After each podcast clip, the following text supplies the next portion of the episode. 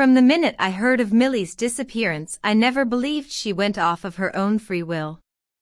I knew Millie and I knew she couldn't have done that. I stayed at home a while, tryin' to make Frank Erne talk. But if he knowed anythin' then he wouldn't tell it. So I set out to find Millie. And I tried to get on the trail of that proselyter. I knew if I ever struck a town he'd visited that I'd get a trail. I knew, too, that nothing short of hell would stop his proselytin'. And I rode from town to town. I had a blind faith that somethin' was good in me. And as the weeks and months went by I growed into a strange sort of a man, I guess. Anyway, people were afraid of me. Two years after that, way over in a corner of Texas, I struck a town where my man had been. He'd just left. People said he came to that town without a woman. I back-trailed my man through Arkansas and Mississippi, and the old trail got hot again in Texas. I found the town where he first went after leaving home. And here I got track of Millie. I found a cabin where she had given birth to her baby. There was no way to tell whether she'd been kept a prisoner or not. The feller who owned the place was a mean, silent sort of a skunk, and as I was leaving I just took a chance and left my mark on him. Then I went home again. It was to find I hadn't any home, no more. Father had been dead a year. Frank Erne still lived in the house where Millie had left him. I stayed with him a while, and I grew old watching him. His farm had gone to weed, his cattle had strayed or been rustled, his house weathered till it wouldn't keep out rain nor wind. And Frank sat on the porch and whittled sticks, and day by day wasted away. There was times when he ranted about like a crazy man, but mostly he was always sittin' and starin' with eyes that made a man curse. I figured Frank had a secret fear that I needed to know. And when I told him I'd trailed Millie for near three years and had got trace of her, and saw where she'd had her baby, I thought he would drop dead at my feet. And when he'd come round more natural like he begged me to give up the trail. But he wouldn't explain. So I let him alone and watched him day and night. And I found there was one thing still precious to him, and it was a little drawer where he kept his papers. This was in the room where he slept. And it peered he seldom slept. But after being patient I got the contents of that drawer and found two letters from Millie. One was a long letter written a few months after her disappearance. She had been bound and gagged and dragged away from her home by three men, and she named them Hurd, Metzger, Slack. They was strangers to her. She was taken to the little town where I found trace of her two years after. But she didn't send the letter from that town. There she was penned in. Paired that the proselytes, who had, of course, come on the scene, was not running any risks of losing her. She went on to say that for a time she was out of her head, and when she got right again all that kept her alive was the baby. It was a beautiful baby, she said, and all she thought and dreamed of was somehow to get baby back to its father, and then she'd thankfully lay down and die. And the letter ended abrupt, in the middle of a sentence, and it wasn't signed. The second letter was written more than two years after the first. It was from Salt Lake City. It simply said that Millie had heard her brother was on her trail. She asked Frank to tell her brother to give up the search, because if he didn't she would suffer in a way too horrible to tell. She didn't beg. She just stated a fact and made the simple request. And she ended that letter by saying she would soon leave Salt Lake City with the man she had come to love, and would never be heard of again. I recognized Millie's handwritten, and I recognized her way of puttin' things. But that second letter told me of some great change in her. Ponderin' over it, I felt at last she'd either come to love that feller in his religion, or some terrible fear made her lie and say so. I couldn't be sure which. But, of course, I meant to find out. I'll say here, if I'd known Mormons then as I do now I'd left Millie to her fate. For Meb she was right about what she'd suffer if I kept on her trail. But I was young and wild them days. First I went to the town where she'd first been taken, and I went to the place where she'd been kept.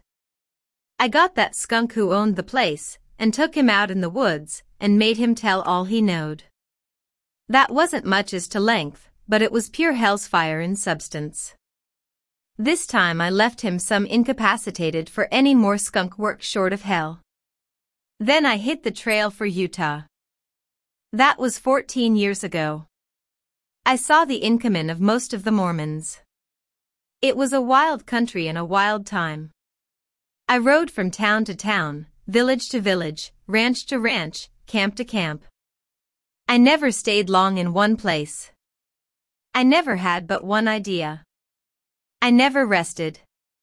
For years went by and I knowed every trail in northern Utah. I kept on and as time went by and I'd begun to grow old in my search, I had firmer, blinder faith in whatever was good in me. Once I read about a feller who sailed the seven seas and traveled the world, and he had a story to tell, and whenever he seen the man to whom he must tell that story he knowed him on sight. I was like that, only I had a question to ask. And always I knew the man of whom I must ask. So I never really lost the trail, though for many years it was the dimmest trail ever followed by any man. Then come a change in my luck.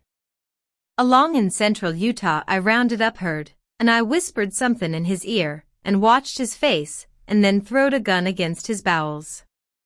And he died with his teeth so tight shut I couldn't have pried them open with a knife. Slack and Metzger that same year both heard me whisper the same question, and neither would they speak a word when they lay dyin'. Long before I'd learned no man of this breed or class or God knows what would give up any secrets. I had to see in a man's fear of death the connections with Millie Erne's fate. And as the years passed at long intervals I would find such a man. So as I drifted on the long trail down into southern Utah my name preceded me, and I had to meet a people prepared for me and ready with guns. They made me a gun man. And that suited me. In all this time signs of the proselyter and the giant with the blue ice eyes and the gold beard seemed to fade dimmer out of the trail. Only twice in ten years did I find a trace of that mysterious man who had visited the proselyter at my home village. What he had to do with Millie's fate was beyond all hope for me to learn, unless my Goeden spirit led me to him. As for the other man, I knew, as sure as I breathed and the stars shone and the wind blew, that I'd meet him someday. Eighteen years I've been on the trail. And it led me to the last lonely villages of the Utah border. Eighteen years. I feel pretty old now. I was only 20 when I hit that trail. Well, as I told you, back here a ways a Gentile said Jane Withersteen could tell me about Millie Erne and show me her grave. The low voice ceased, and Lassiter slowly turned his sombrero round and round, and appeared to be counting the silver ornaments on the band. Jane, leaning toward him, sat as if petrified, listening intently, waiting to hear more. She could have shrieked, but power of tongue and lips were denied her. She saw only this sad, gray, passion-worn man, and she heard only the faint rustling of the leaves. Well, I came to Cottonwoods, went on Lassiter, and you showed me Millie's grave. And though your teeth have been shut tighter in them of all the dead men lying back along that trail, just the same you told me the secret I've lived these 18 years to hear. Jane, I said you'd tell me without ever me a skin. I didn't need to ask my question here. The day, you remember, when that fat party throwed a gun on me in your court and... Oh, Hush, whispered Jane, blindly holding up her hands. I seen in your face that Dyer, now a bishop, was the proselyter who ruined Millie Erne. For an instant Jane Withersteen's brain was a whirling chaos, and she recovered to find herself grasping at Lassiter like one drowning. And as if by a lightning stroke she sprang from her dull apathy into exquisite torture. It's a lie. Lassiter. No, no, she moaned. I swear you're wrong. Stop. You'd perjure yourself. But I'll spare you that. You poor woman. Still blind. Still faithful. Listen. I know. Let that settle it. And I give up my purpose. What is it you say? I give up my purpose. I've come to see and feel differently. I can't help poor Millie. And I've outgrowed revenge. I've come to see I can be no judge for men. I can't kill a man just for hate. Hate ain't the same with me since I loved you and little Fay.